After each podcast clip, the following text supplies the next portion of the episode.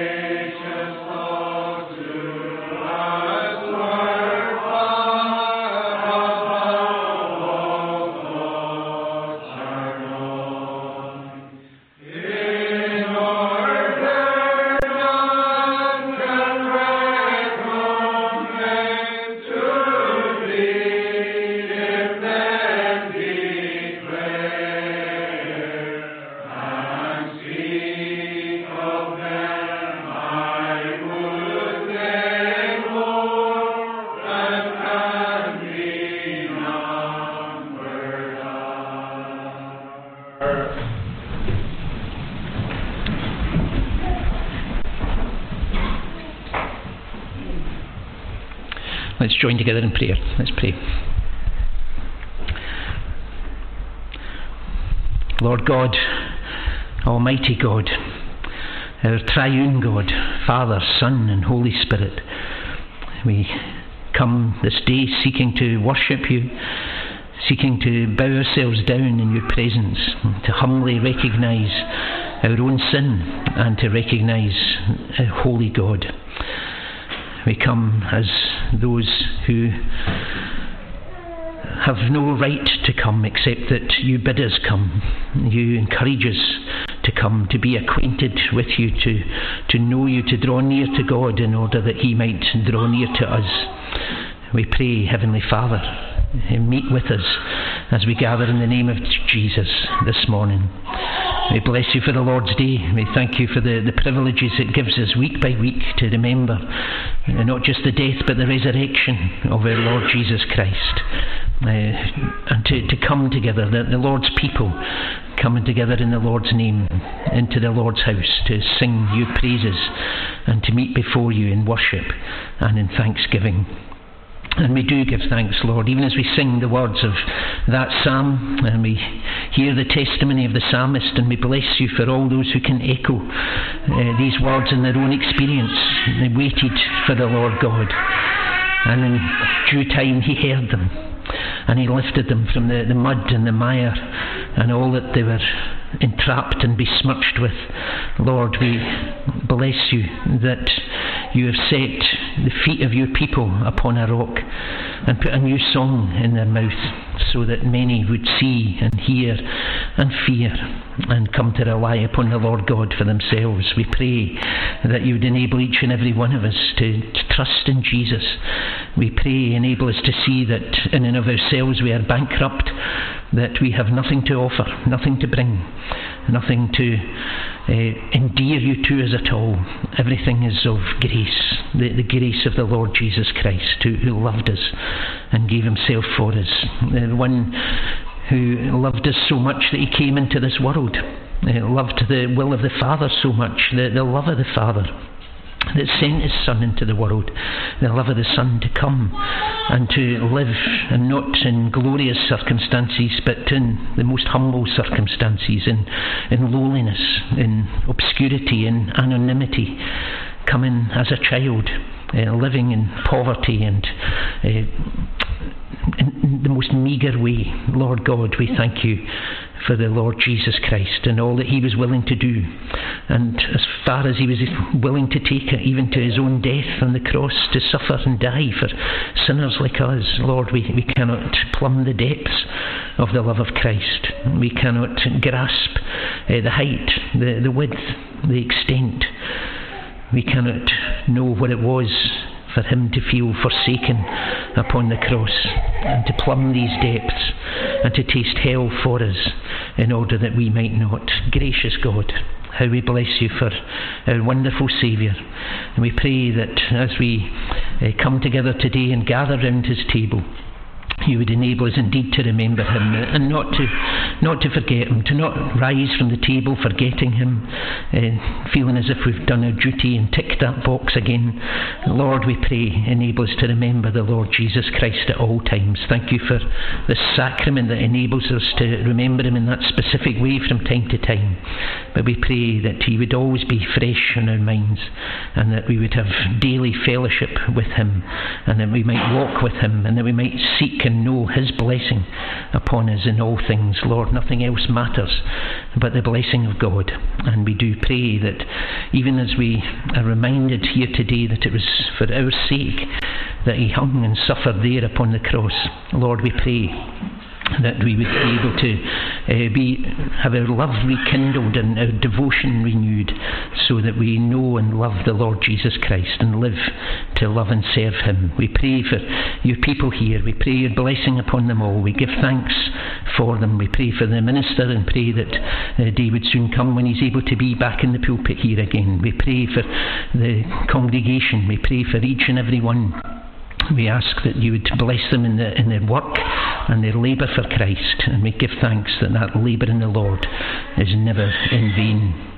we ask, uh, be amongst us. If we, if we do not yet know Jesus, then enable us to know him. For anybody here today who, who cannot say he is my Saviour, may the day come soon when they can, when they can speak of Christ in the most personal terms, my Lord, my King, my Redeemer, my Saviour. May that be true, Lord, for every single one of us. Remember those who cannot be with us. Remember those who are unwell. Remember those who are hospitalised or housebound those who have the, the, care of others, those who have other legitimate duties to be tending to. Lord, we pray uh, everything we would ask for ourselves in being here, we would pray for them as they're unable to be here. May they too know the blessing of Almighty God where they are and take away every sin, we pray, for we ask everything in Jesus' name and for His sake. Amen. I was asked to say a, a word to the particularly for the boys and girls, but I don't mind if others listen in as well. Um, I was on holiday recently, uh, about three or four weeks ago. We were down in London. Uh, hadn't been there for oh, a few years now. Uh, it was nice to, to be back, seeing all the famous buildings and all the famous things that there are to see in London, and uh, a lot of people didn't know many of them, must confess. Um, but we knew some. We went to as well as all the posh places, um, Buckingham Palace and the House of Commons, Big Ben, we saw all these things.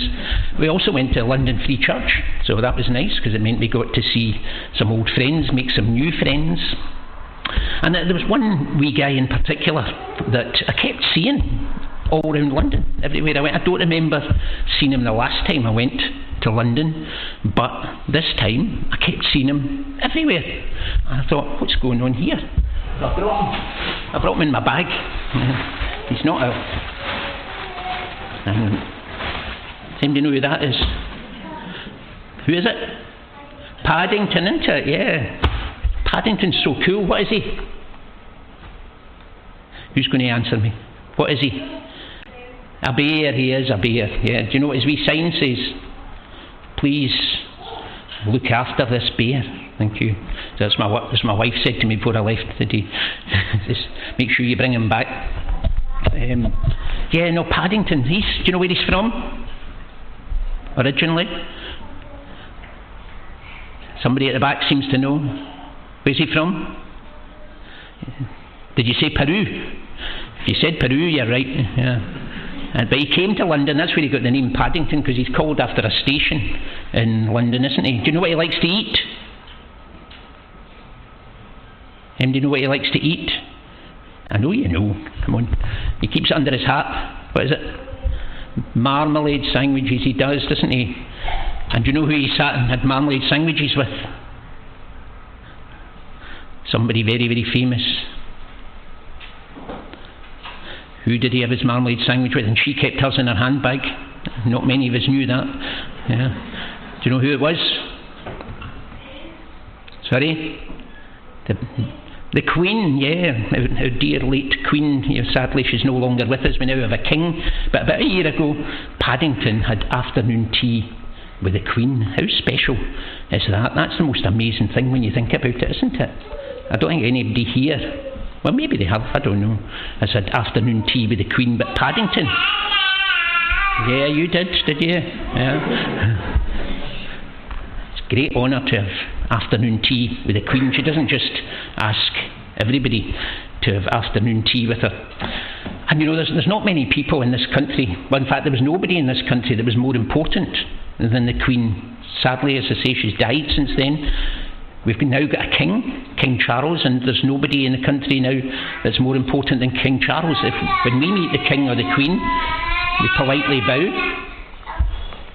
But the king, the king, King Charles, he doesn't bow to anybody because he's the king.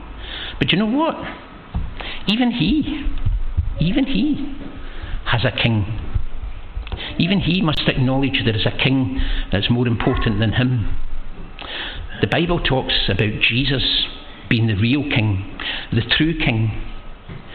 Describes him as the King of Kings, the one that all the kings and queens and presidents and prime ministers and all the important people in the world, as well as the ordinary folk like you and me, he's the one that we need to bow before. He is the true king. The Lord Jesus is the true king, the king of the whole world, the king who reigns in heaven. And you know, afternoon tea with the Queen is something. But what the Lord Jesus, King Jesus, offers us today is to come and have supper with Him, to come and to dine with Him, and to remember Him. We're here to celebrate the Lord's Supper. That's far greater than afternoon tea with the Queen. We're here to remember the Lord Jesus, who said, Break body, break Break bread and remember that my body was broken for you. Drink wine and remember my blood was shed for you. Take my supper. Take my supper. Be my people. Remember me. Never forget me. And for all those who, who know and love and trust the Lord Jesus, He promises one day you'll be able to take part in an even greater supper than that the marriage supper of the Lamb for all God's people and all who love the Lord Jesus will yet go to heaven to meet with Him there and be with Him forever and dine with Him forever.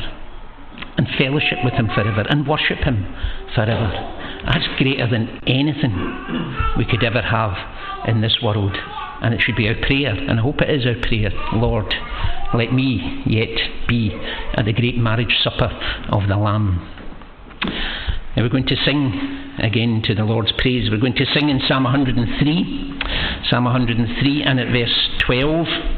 As far as east is from the west, so far his love has borne away our many sins and trespasses and all the guilt that on us lay. Uh, Psalm 103, verses 12 to 22, we'll sing to God's praise.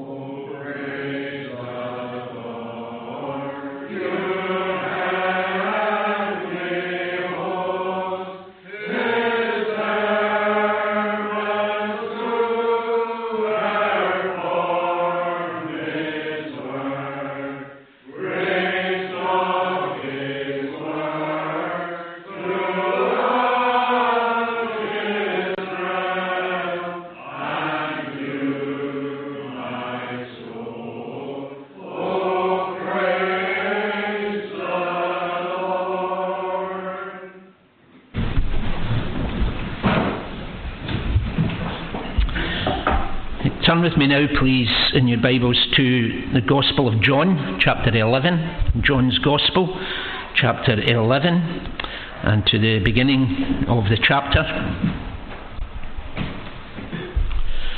John chapter 11. Now, a certain man was ill, Lazarus of Bethany, the village of Mary and her sister Martha. It was Mary who anointed the Lord with ointment and wiped his feet with her hair, whose brother Lazarus was ill. So the sisters sent to him, saying, Lord, he whom you love is ill. But when Jesus heard it, he said, This illness does not lead to death.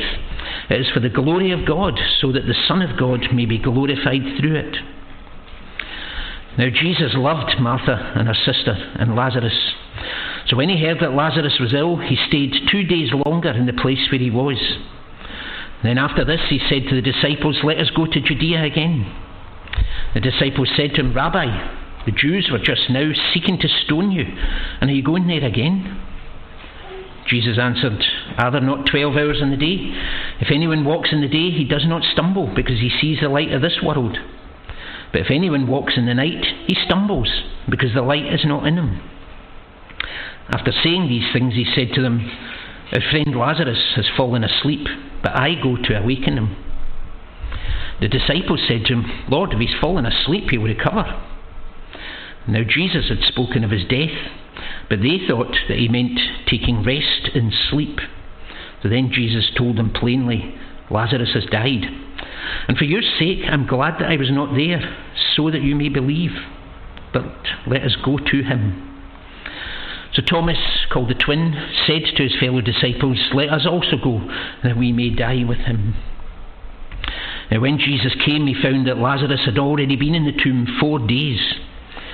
Bethany was near Jerusalem, about two miles off, and many of the Jews had come to Martha and Mary to console them concerning their brother. So when Martha heard that Jesus was coming, she went and met him, but Mary remained seated in the house. Martha said to Jesus, Lord, if you had been here, my brother would not have died. But even now I know that whatever you ask from God, God will give you. Jesus said to her, Your brother will rise again. Martha said to him, I know that he will rise again in the resurrection on the last day. Jesus said to her, I am the resurrection and the life. Whoever believes in me, though he die, yet shall he live. And everyone who lives and believes in me shall never die. Do you believe this? She said to him, Yes, Lord. I believe that you are the Christ, the Son of God, who is coming into the world. When she had said this, she went and called her sister Mary, saying in private, The teacher is here and is calling for you. And when she heard it, she rose quickly and went to him. Now Jesus had not yet come into the village, but was still in the place where Martha had met him. When the Jews who were with her in the house, consoling her, saw Mary rise quickly and go out, they followed her, supposing that she was going to the tomb to weep there. Now, when Mary came to where Jesus was and saw him, she fell at his feet, saying to him, Lord, if you had been here, my brother would not have died. When Jesus saw her weeping, and the Jews who had come with her also weeping, he was deeply moved in his spirit and greatly troubled, and he said, Where have you laid him? They said to him, Lord, come and see. Jesus wept. So the Jews said, See how he loved him. But some of them said, Could not he who opened the eyes of the blind man also have kept this man from dying? So on. Amen. May the Lord bless to us that reading from His own holy word, and to His name be the praise and the glory.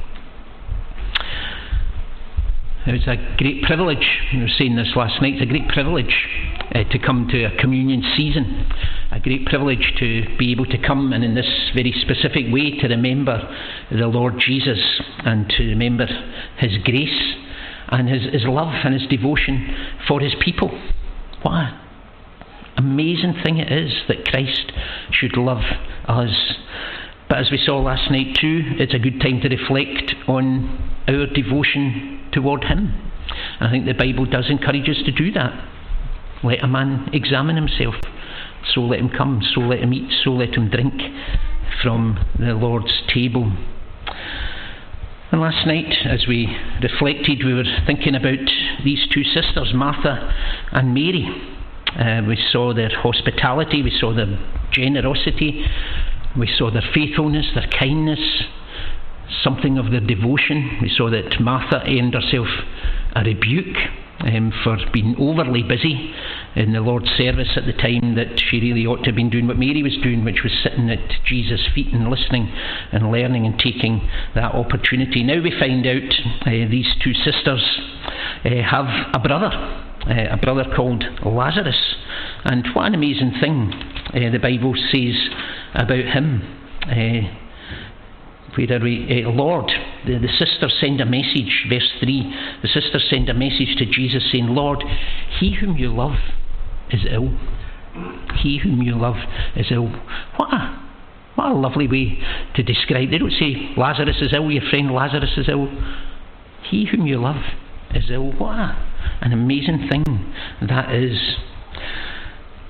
And of course, there's no inconsistency in somebody who the Lord Jesus loves being ill. And I know, I'm sure we don't think that way for a moment. Good people get ill, some get better. All of us die eventually. We, we all know what it is, I'm sure, to, to be ill. Um, and there's times we can be too ready to see illness. And we have to be careful here because sometimes we see illness as a sign of God's judgment or a sign of the Lord's displeasure with us. What did I do wrong that He's brought this on me? And I've met people even of relatively strong faith, and when something happens and they get ill, and they say, Why? Why has the Lord done this? I don't understand. Why, why would He bring this on me? And uh, the, there's no reason why we wouldn't. At the end of the day, we're, we're all sinners. We're, we're, blessed that we receive so much from the Lord Jesus. Uh, and illness strangely enough, can be a blessing in its own way. And many people who have been ill and sometimes seriously ill, sometimes even terminally ill, will, are able to say, Thank the Lord. This time has been a blessing to me. And here, that's what, exactly what it is. It's a blessing. This time of illness, Mary and Martha are obviously concerned for their brother, but they'll yet see that his illness is a blessing. They bring their situation to Jesus, which is lovely and absolutely the right thing to do. Sometimes we talk about, we sing about, take it to the Lord in prayer.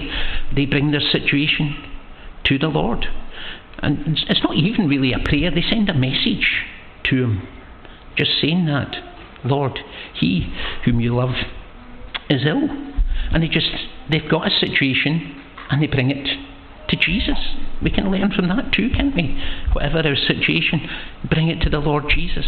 Whatever your circumstances, ups, downs, the ups and downs and ins and outs of life, bring it to Jesus. That's what Martha and Mary do at this time. And they obviously feel that that's a good thing to do. They have a trust in Jesus, they have a faith in Jesus, they believe in Jesus, they know what Jesus is capable of. And they simply present their situation to Jesus. There's great wisdom in that, isn't there? And there's great faith. And one would suppose that what they're hoping for is Lazarus will be made well again.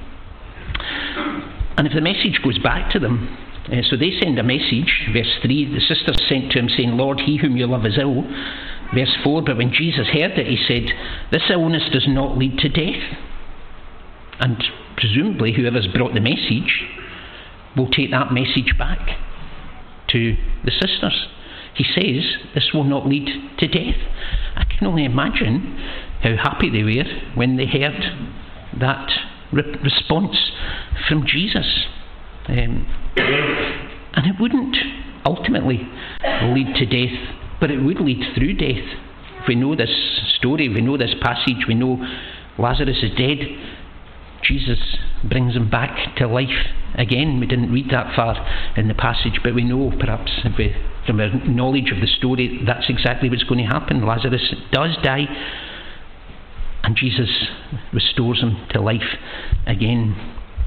This uh, illness doesn't end in death, but it does lead through death and back to life again, and all to God's glory. That's what Jesus said. This illness does not lead to death, it's for the glory of God, so that the Son of God may be glorified through it.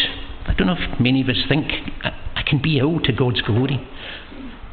If, if illness comes upon me, I can be ill to God's glory. The, the, way we conduct ourselves, the way we respond to it, the way we react to it, we can do it, even that, to God's glory, which is why we should always be careful about cursing illness and assuming that it's a bad thing. Because we're specifically told that Jesus loves Martha and her sister and Lazarus. This is not this is not a punishment for their badness. This is a family that the Lord Jesus loves. And when you come to verse 6, you might think there's something a bit odd about this. Jesus loved Martha and her sister and Lazarus, so you might think that verse 6 is going to say, so he, as fast as he could, he made his way to Bethany. And it doesn't say that, does it? It says he loved Martha and her sister and Lazarus. So when he heard that Lazarus was ill, he stayed two days longer in the place where he was. Think, that, that doesn't seem to make sense. You know, they, they're saying he's ill, as though the implication is, is he going to do something about it? He stays where he is, stays two days longer, which possibly for some that were around um, seemed a bit harsh, a bit cruel, even. What's Jesus doing? Does he not love this man? Does he not love these two women? Why is he not getting there as fast as possible? For two days. And maybe, maybe all that time, these disciples and the others round are scratching their heads, saying, Why is he not going to Bethany? Doesn't make any sense. Why are we not going there? Where is God in this? Does God not care? How often do you hear that? when there's illness around. But this is for God's glory, it's for their good, it's for our good. We might think we don't have any part to play in this story, we all do, because this illness and indeed this death is all for God's glory. And it's for their good, Martha and Mary and Lazarus. You say, how can that be for good? It's for their good, and it's for our ultimate good because it tells us things about the Lord Jesus Christ and His love and His grace, doesn't it? He's telling us, amongst other things, that the long term is more important than the short term. Yes, in the short term there's illness, there's the, the pain that they must have felt as they saw Lazarus' life ebbing away, there's the, the anguish and the sorrow and the grief when he finally dies. And there's no sign of Jesus. He didn't appear, he didn't come. And you can imagine all the questions well, why? Why did he not come? He said, and he even said it wouldn't end in death. What's going on here? You can only imagine the way they must feel. But the long term, what's going to happen at the end of the story is so much more important to Jesus than the short term. He's not playing with them and not maliciously mix, uh, playing with their emotions, but he's doing this for a purpose.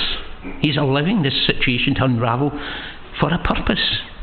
Probably, if it was us and we had the power to do anything about it, we'd do it differently.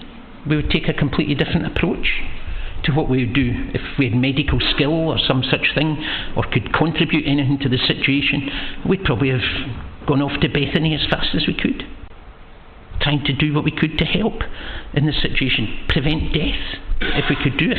I'm sure that's what we would probably all do if we only could.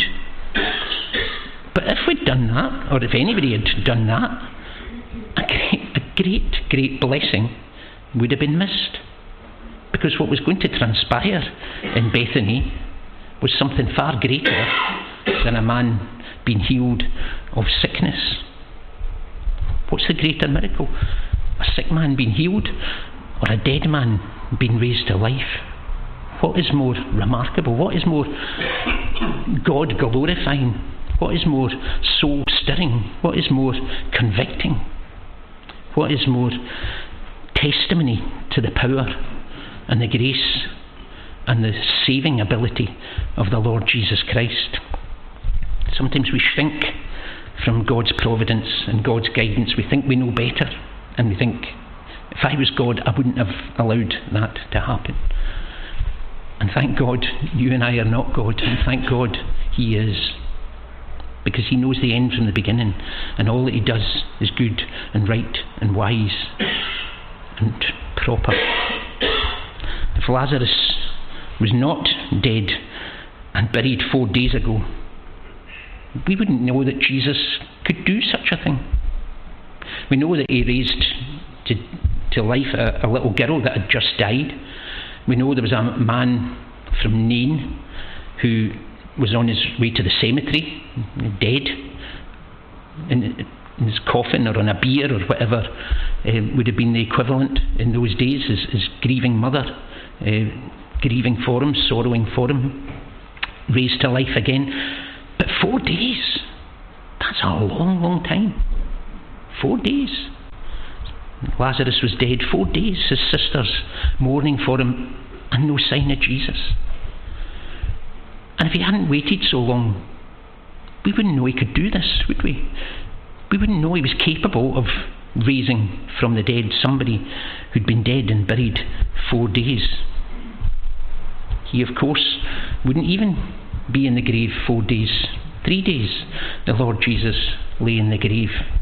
Isn't that one of the things we're remembering here today? We're remembering the Lord's death. That's our focus. That's what we really want to think about. His love, His devotion for us. Going to the cross, dying, being buried. Three days, three nights in the tomb. We're here taking the Lord's Supper to remember His death till He comes, remembering the Lord Jesus Christ. And Jesus eventually arrives in Bethany, verse 17. But it's four days since the, the funeral. I don't know if this is right or not, but somebody was telling me that there, was a tradition at that time that when a, in Jewish tradition, it's not biblical, just a tradition that they believed that when a person died, their spirit kind of hovered around for th- three days. Three days.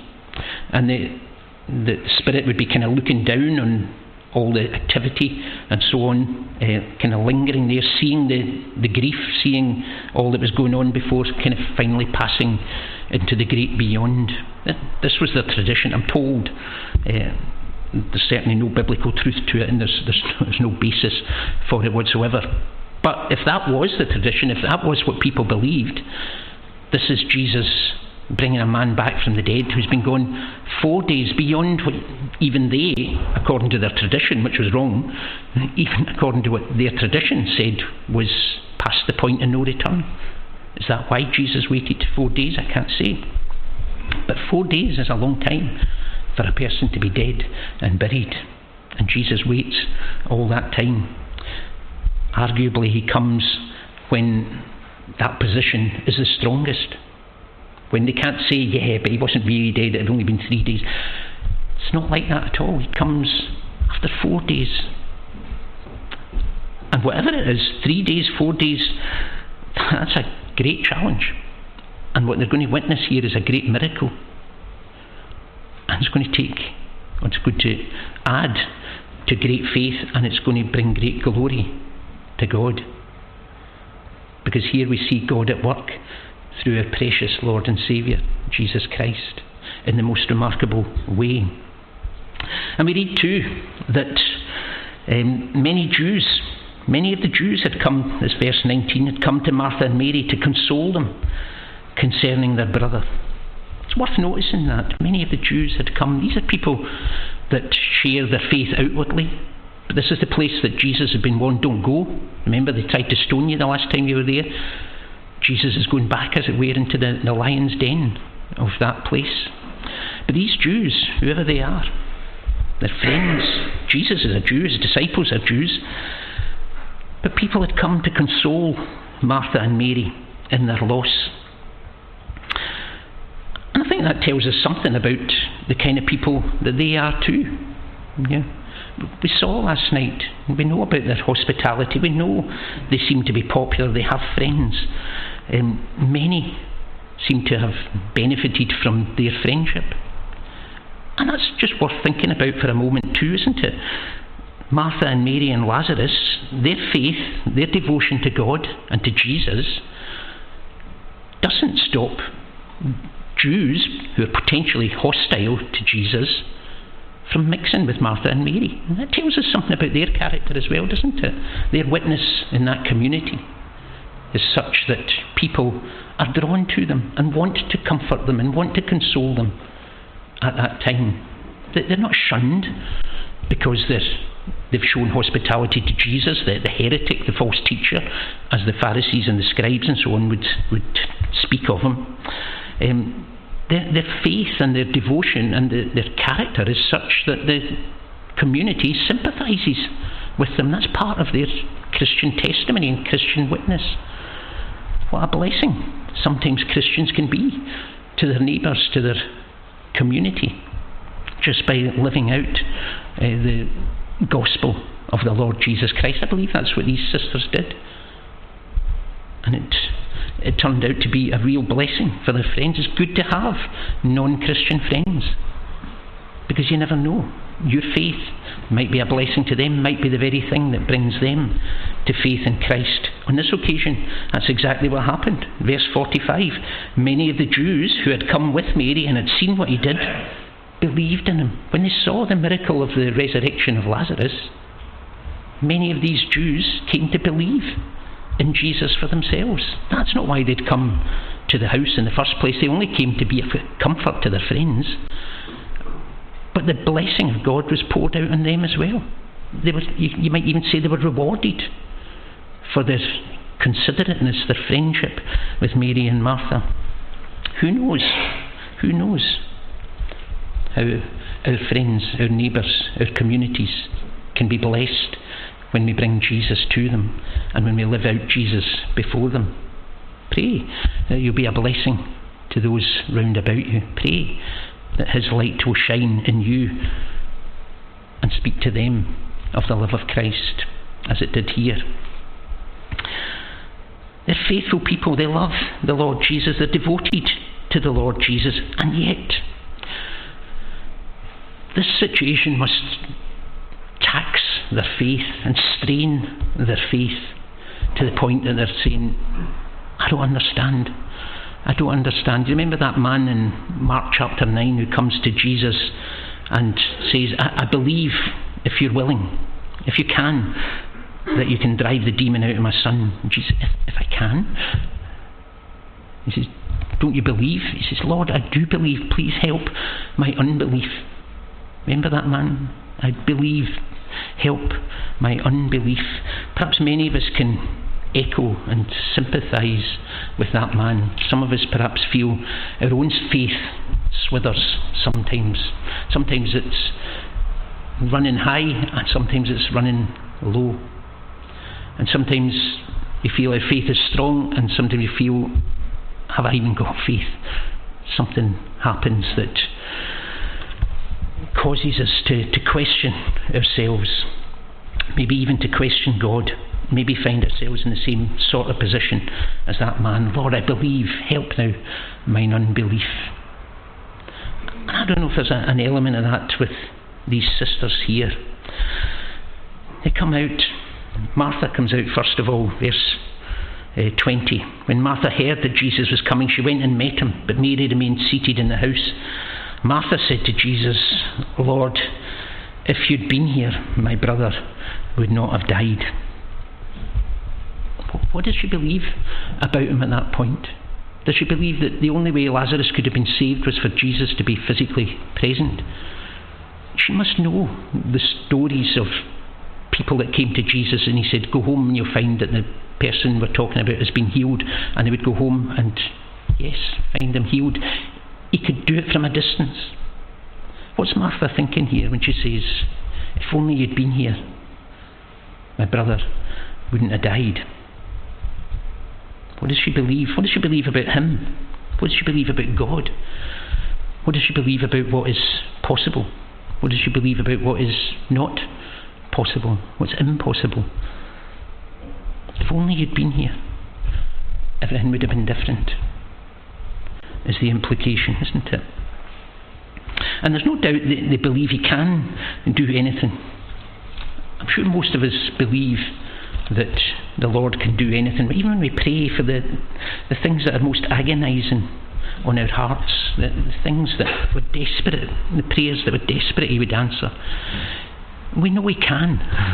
The, the, question is when, when we're trying to pray with faith, do, do I believe that He will? Do I believe that He will? Or that in his sovereignty he might not. And it leads to that kind of conundrum, doesn't it, of faith and not faith. Was the prayer just not answered because I didn't have enough faith? These things can play on our minds and play with our souls so much. One assumes they'd got the, the message. Um, when they, said, Lord, he whom you love is ill, Jesus said, This illness does not lead to death. We presume that message was what was taken back to Bethany, to Mary and Martha. Good news. Jesus says this is not going to, to lead to death. You presume they got that message and took great comfort in it at the time, but then it all comes crashing because Lazarus does die. But at least in her whatever state her faith is in at this point, and I don't know if it's weak or I don't know if it's strong, she goes to him. She doesn't flee from him. She doesn't say, I want nothing more to do with him. She goes out to him. She meets him before he even comes into the village and says this, Lord, if you'd been here, my brother wouldn't have died. is that a simple statement? Is that, her, is that a statement of great faith? I, I know he wouldn't have died if you'd been here. Is there an accusation in it? Is there a degree of resentment? If you'd been here, he wouldn't have died. Is it an accusation? Don't know how to read it. But she spent at least four days agonising about it.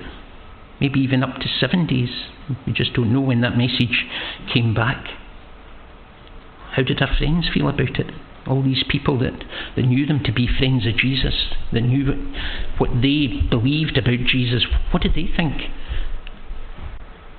Thought you were going to see a miracle? The man's died. These people seemed so sure that Jesus could do something about it, and it hasn't happened. What did that make them think? What are friends? Ask a, a modern person, they say, Friends, I'll be there for you. That's what friends will say. That's what friends will do. We all know God's not a slot machine that we just put in our prayer request and pop comes the answer out. We know that's not the way it works. But we often struggle when our prayer requests are denied, don't we? And when we go through hard times, we struggle. We would never believe in what some call the prosperity gospel that if you're a Christian, that everything goes well for you and you'll be rich and you'll be wealthy and you'll have a big house and big cars and nothing will go badly for you. We don't believe that. And yet, when something goes badly for us, it often leaves us thinking, Where's God? Why has He done this? Why is He doing it? I don't understand. He doesn't love me, He doesn't care. And in practical terms, we can be very much like the prosperity gospel people. It's easy to presume that what we want, especially if we want it so badly, is going to be the best thing for us and what we should wish God to do for us. But even now, even now, Martha knows that He can heal from afar. She knows anything is possible for Him. If you'd been here, my brother would not have died. Verse 22. But even now, I know that whatever you ask from God, God will give you. What's she saying? Is she saying there? I believe that you can bring Lazarus back. I don't know if it's as strong as that. But at the same time, her faith still, there's doubts mixed in there with that faith.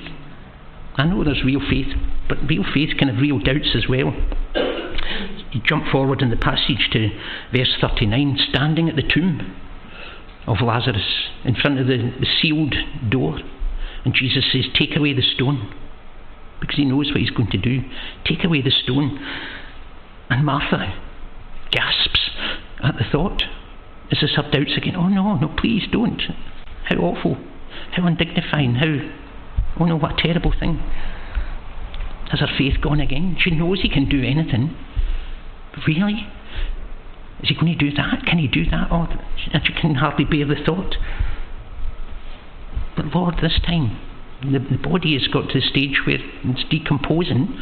You know, Lord, you sure? And she, her, her faith is up and down. And I think we can all relate to that. If faith goes up and down, doesn't it? If faith at one moment can be really strong and at the next moment can be really weak. And we might find ourselves sitting today, even at the Lord's table, and we think, I don't know if my faith is weak or I don't know if it's strong. I just know I'm meant to be here, and, and that's right. That's right. God's people are meant to be at His table. And it's not about the strength or the weakness of your faith. It's, it's about the one who has a hold on you, isn't it? Not your hold on Him, His hold on you. He loves you, He's given Himself for you if you're His people. And we come, whether our faith is weak or whether it's strong, whether it rises, whether it falls. Martha's brother is dead, but we know the end of the story. And we know it's not going to end that way. She's still a true and devoted believer. And I want us to be in the position where, whether our faith is weak or strong, that our love for Christ doesn't diminish. Our devotion to Him, His devotion to us never changes. His love, His devotion for His people, never changes. While we were yet sinners, while we were yet enemies, Christ died for us. Pray that your love and devotion for Him will not change, no matter what you have to go through. But I think we can all sympathise with Martha and with Mary here because Mary comes out with the same words, doesn't she? Same thoughts, same feelings. Lord, if you'd been here, my brother wouldn't have died. And where do we find Mary?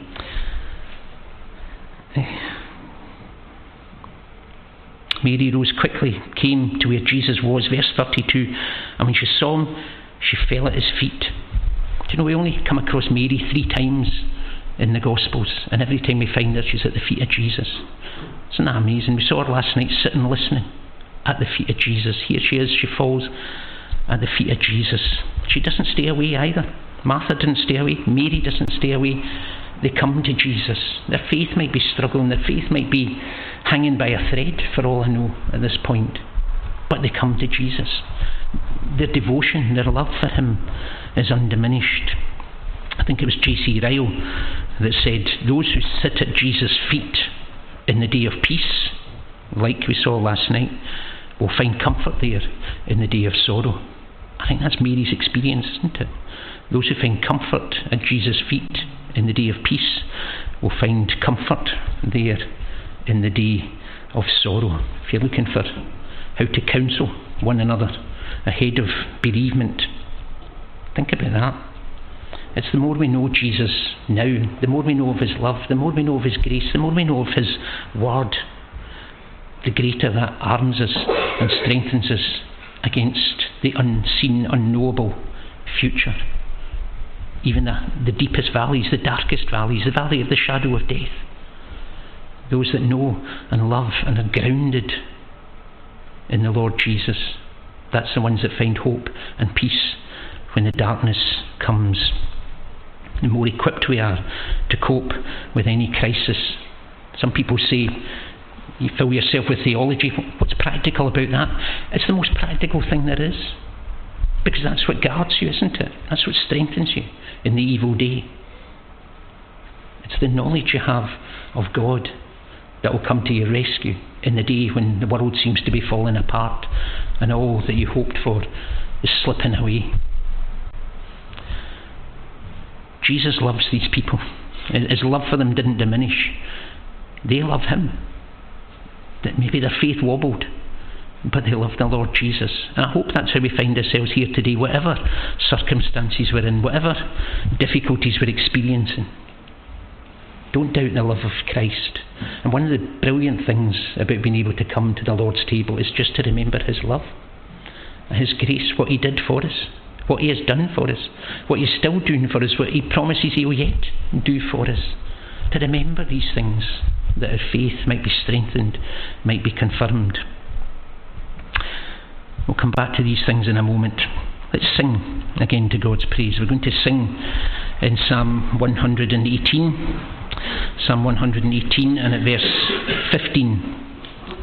Psalm 118 and at verse 15. In dwellings of the righteous is heard the melody of joy and health.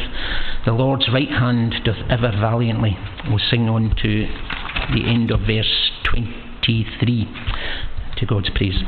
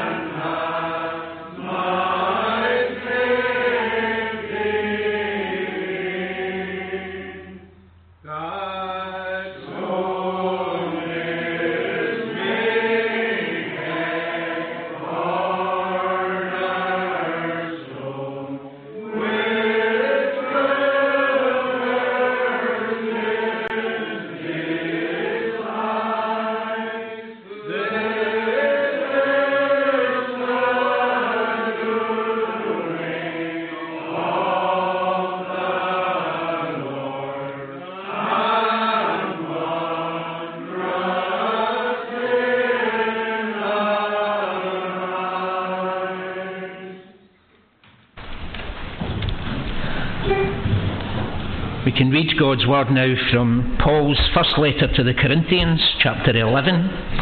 1 Corinthians chapter 11, where Paul is reminding the believers at Corinth what the Lord's Supper is all about. They've fallen into a terrible misuse of it and they're needing to be corrected. And in order to correct them, he says, Let me remind you what it actually should be all about. Verse 23 I received from the Lord what I also delivered to you.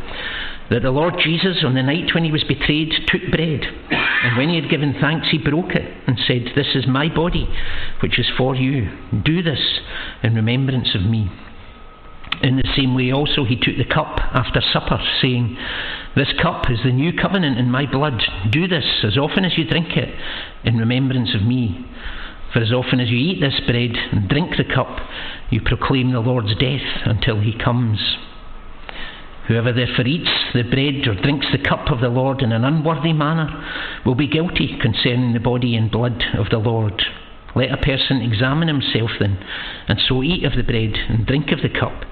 For anyone who eats and drinks without discerning the body eats and drinks judgment on himself. That is why many of you are weak and ill, and some have died. But if we judged ourselves truly, we would not be judged. But when we are judged by the Lord, we are disciplined, so that we may not be condemned along with the world. And we remind ourselves um, that this is the Lord's table. It's not the table of not being Free Church. It's not the table of the Free Church of Scotland. It's the Lord's table, and all the Lord's people ought to be at the Lord's table. Uh, maybe there are those that haven't yet uh, come to sit um, at the, the, metaphorical table here at the front. Um, please take the opportunity to, to, come down even as I'm speaking.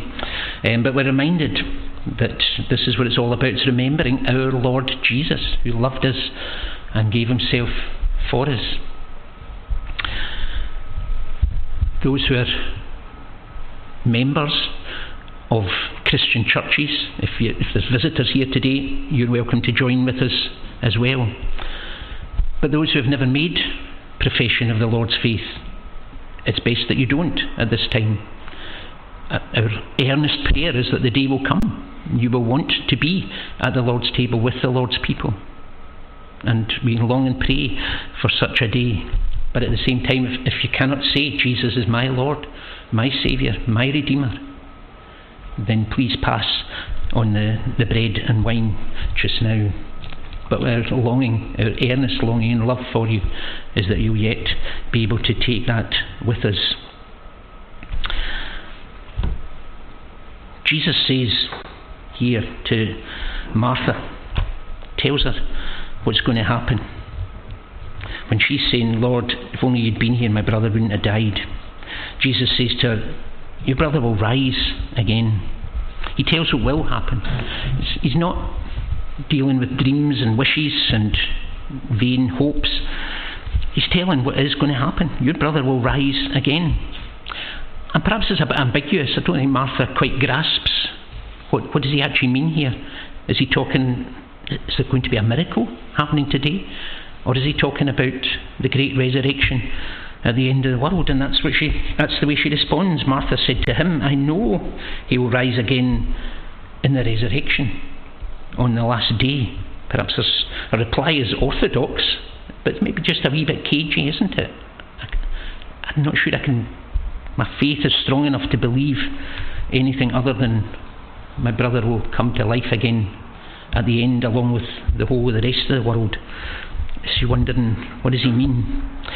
But if she's in any doubt, uh, he wants to sort that out for her. And she gets this amazing declaration from Jesus, verse 25 I am the resurrection and the life. Whoever believes in me, though he die, yet shall he live. And everyone who lives and believes in me shall never die. I am resurrection. I am life. The very I am echoes back to God. I am God. I can do these things. This is stunning. And what Jesus is saying to her here people that believe in me will not die. None of the prophets could say that. Moses couldn't say that. Abraham, David, Elijah, Isaiah, whoever. None of them could say that. Jesus says what, what must be absolutely stunning for anybody that would hear him say. I am the resurrection. I am the life. People that believe in me, it's not just on the last day that they find eternal life. They find eternal life in me. I, I love the timing of him saying this. He, he doesn't say it, I'm the resurrection and the life, after his own resurrection, as if I can say it now that I've resurrected. He's saying it before he ever resurrects. He's saying, That's why I will resurrect, because I am the resurrection. Death can't keep me down. Death has no say over me. Death has no power. I have the power over death. I can raise the dead to life. And he says it before he dies himself. And that ought to have been one of the things that consoled and gave hope and gave faith to his followers, even while he was a corpse lying in a tomb for three days. Martha, if I can raise all the dead at the end of the world and all at the one time, why would you not believe I can raise one man now, today? Do you believe this? That's what he asks her. Do you believe this? Whoever believes will live forever. Bodies can disappear, can crumble to dust. People have been blown to smithereens in bombs. People have died at sea and never had a proper burial or in war, buried in an unmarked, unknown grave. But every single person that ever lived and died will reappear at the judgment seat and the resurrection at the last day. We celebrate the one who is resurrection, who is life. Yes, he died. Yes, he came back again. We remember his death, but we remember too, we're preaching a risen Christ. We're loving a risen, ascended, glorified, coming again Christ. Whoever lives and believes in him. Martha, Jesus challenges Martha with that. Do you believe this? At the end of verse 26, everyone who lives and believes in me shall never die. Do you believe this? I wonder how long that question was hanging. And it's a question that should be hanging for us today. Do you believe this? Do you believe in the Lord Jesus Christ? Do you believe that all those who believe in Him will rise again, will live to experience eternal life with Him? The one whom we are commemorating today at His table. Martha gets it. Yes, Lord, I believe that you are the Christ, verse 27, the Son of God who's coming into the world. That, that's one of the great statements of faith in the New Testament. It's up, it's up there with Peter, who, whose, words, whose words came out um, at Caesarea Philippi. We believe that you're the Christ, the Son of the living God. These are tremendous statements of faith It must be God given. Today we're remembering his crucifixion, we're remembering his death, but we're remembering his resurrection as well. Martha says these things in this context, surrounded by Jews who don't necessarily believe in him at this time, may be ready to stone Jesus at this time. It doesn't deter her from saying it. She could be excommunicated for saying this. She could be thrown out of the synagogue for saying it. She could be persecuted for saying it. She could be stoned for saying it. What a statement of faith. If her faith swithers at times, isn't it amazing she can say, I believe you are the Christ, the Son of God, who is to come into the world? We might say she's making her public profession of her faith in Christ. And that's what we're doing as well, isn't it? This is a public profession, demonstrating our own faith in Christ, in Jesus. And I think he's that challenge that he puts to her is a challenge for every single one of us as well. Do you believe this? Do you believe in the Lord Jesus Christ? Do you believe who He is, who He says He is? Do you believe you're a sinner? Do you believe you need His salvation? Do you believe that you have no hope other than the Lord Jesus Christ? Do you believe in the God He has come to tell us about? Do you believe that He is able to save, that He is able to wash away your sins, that He's able to bring you to be with Him and give you eternal life? Do you believe these things? If you believe these things, you should be at the table. That's what Christians believe. If there's people here that say, I believe all these things, Well, you should be at the table. You should be at the table. That's what Christians believe. This is what Christians are commanded by the Lord Jesus Christ to do. Do this in remembrance of me. As we saw last night, it's a command, and we're not to duck it. We are to come to his table, and that's what we seek to do now. Um, so the Lord Jesus, the night he was betrayed, took bread, and when he had given thanks, he broke it, said, This is my body, broken for you. Do this in remembrance of me. We also will give thanks. Let's pray. Our gracious God, we are reminded of the Lord Jesus. We pray, help us never to forget him. But we're reminded that he loved us and gave himself for us. We remember how his body was broken on the cross, how the blood flowed out of him on the cross. And we remember in these symbols of bread and of wine, our precious Saviour, and pray that he would always be precious to us, even as we are precious to him. Lord, be with us even now as we seek to commemorate his supper in his way to his glory. In Jesus' name we ask it. Amen.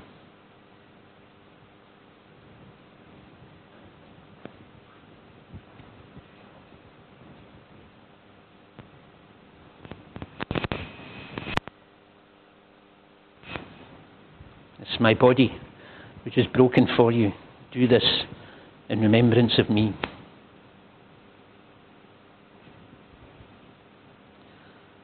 Likewise, afterwards, he took the cup and he said, Drink this blood of the new covenant in my name, my blood poured out for you. Do this in remembrance of me.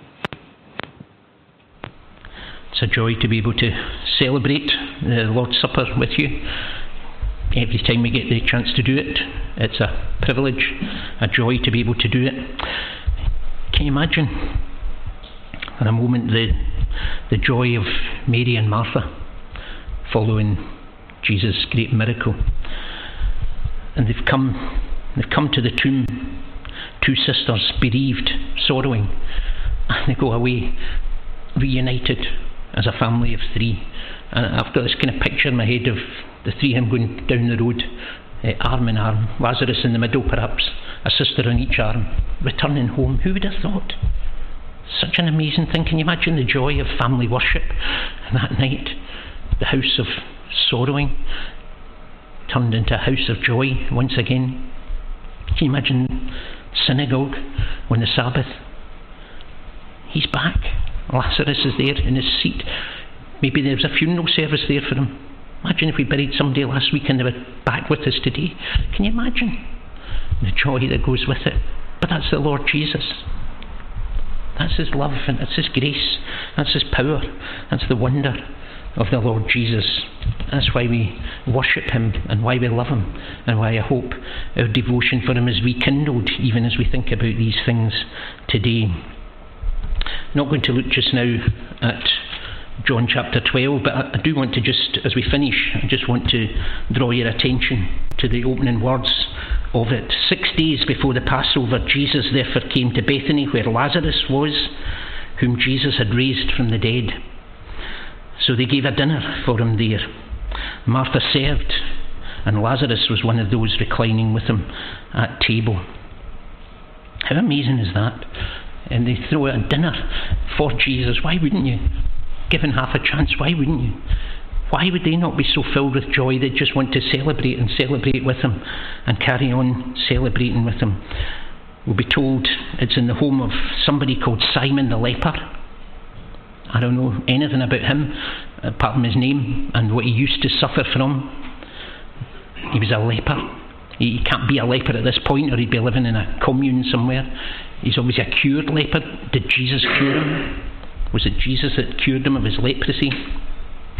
as he brought Lazarus back from the dead? Don't know. In a sense, Simon's back from the dead as well, exiled from his community. He couldn't risk people catching leprosy off him. What it seems to be is a, a grateful gathering for Jesus. The, the whole point of this is they do it for Jesus. And there he is, and he's gathered with a family who have been reunited and restored to their family, with those that have been brought back from the dead, both literally and metaphorically, folks that are devoted to Him. And is there not in that, just in that little gathering there, is there not just a glimpse of heaven? Jesus with his friends, with his disciples, with those who love him, those who are devoted to him, rescued, saved, delivered, devoted to him, sitting in fellowship with him forever and ever. At that great marriage supper of the Lamb. Folks that are loved, folks that are loving, folks that are saved by the death and the blood of the Lord Jesus Christ, rejoicing in Him. Isn't it great if that represents our gathering here this morning? Rejoicing in all that He's done, all that He's still doing, all that He promises He'll yet do. May He have the glory and the honour in all things. Let's pray. Our gracious God, we give thanks for the privilege once again of sitting at the table of the Lord. We don't deserve to be here, we're not worthy of being here. Our faith can be so up and down, so shallow, so weak at times, and yet we're here because of what you've done for us not anything that we do for you. What the Lord Jesus has done to purchase for us life, eternal life. Lord, we bless you and we pray that we would be a devoted people today and tomorrow and for the rest of our lives and for the rest of eternity. May your grace be upon us. In Jesus' name we pray. Amen. Our closing praise is in Psalm 72. Psalm 72 and at verse 17. His name forever shall endure, last like the sun it shall. Men shall be blessed in him, and blessed all nations shall him call. We sing to God's praise.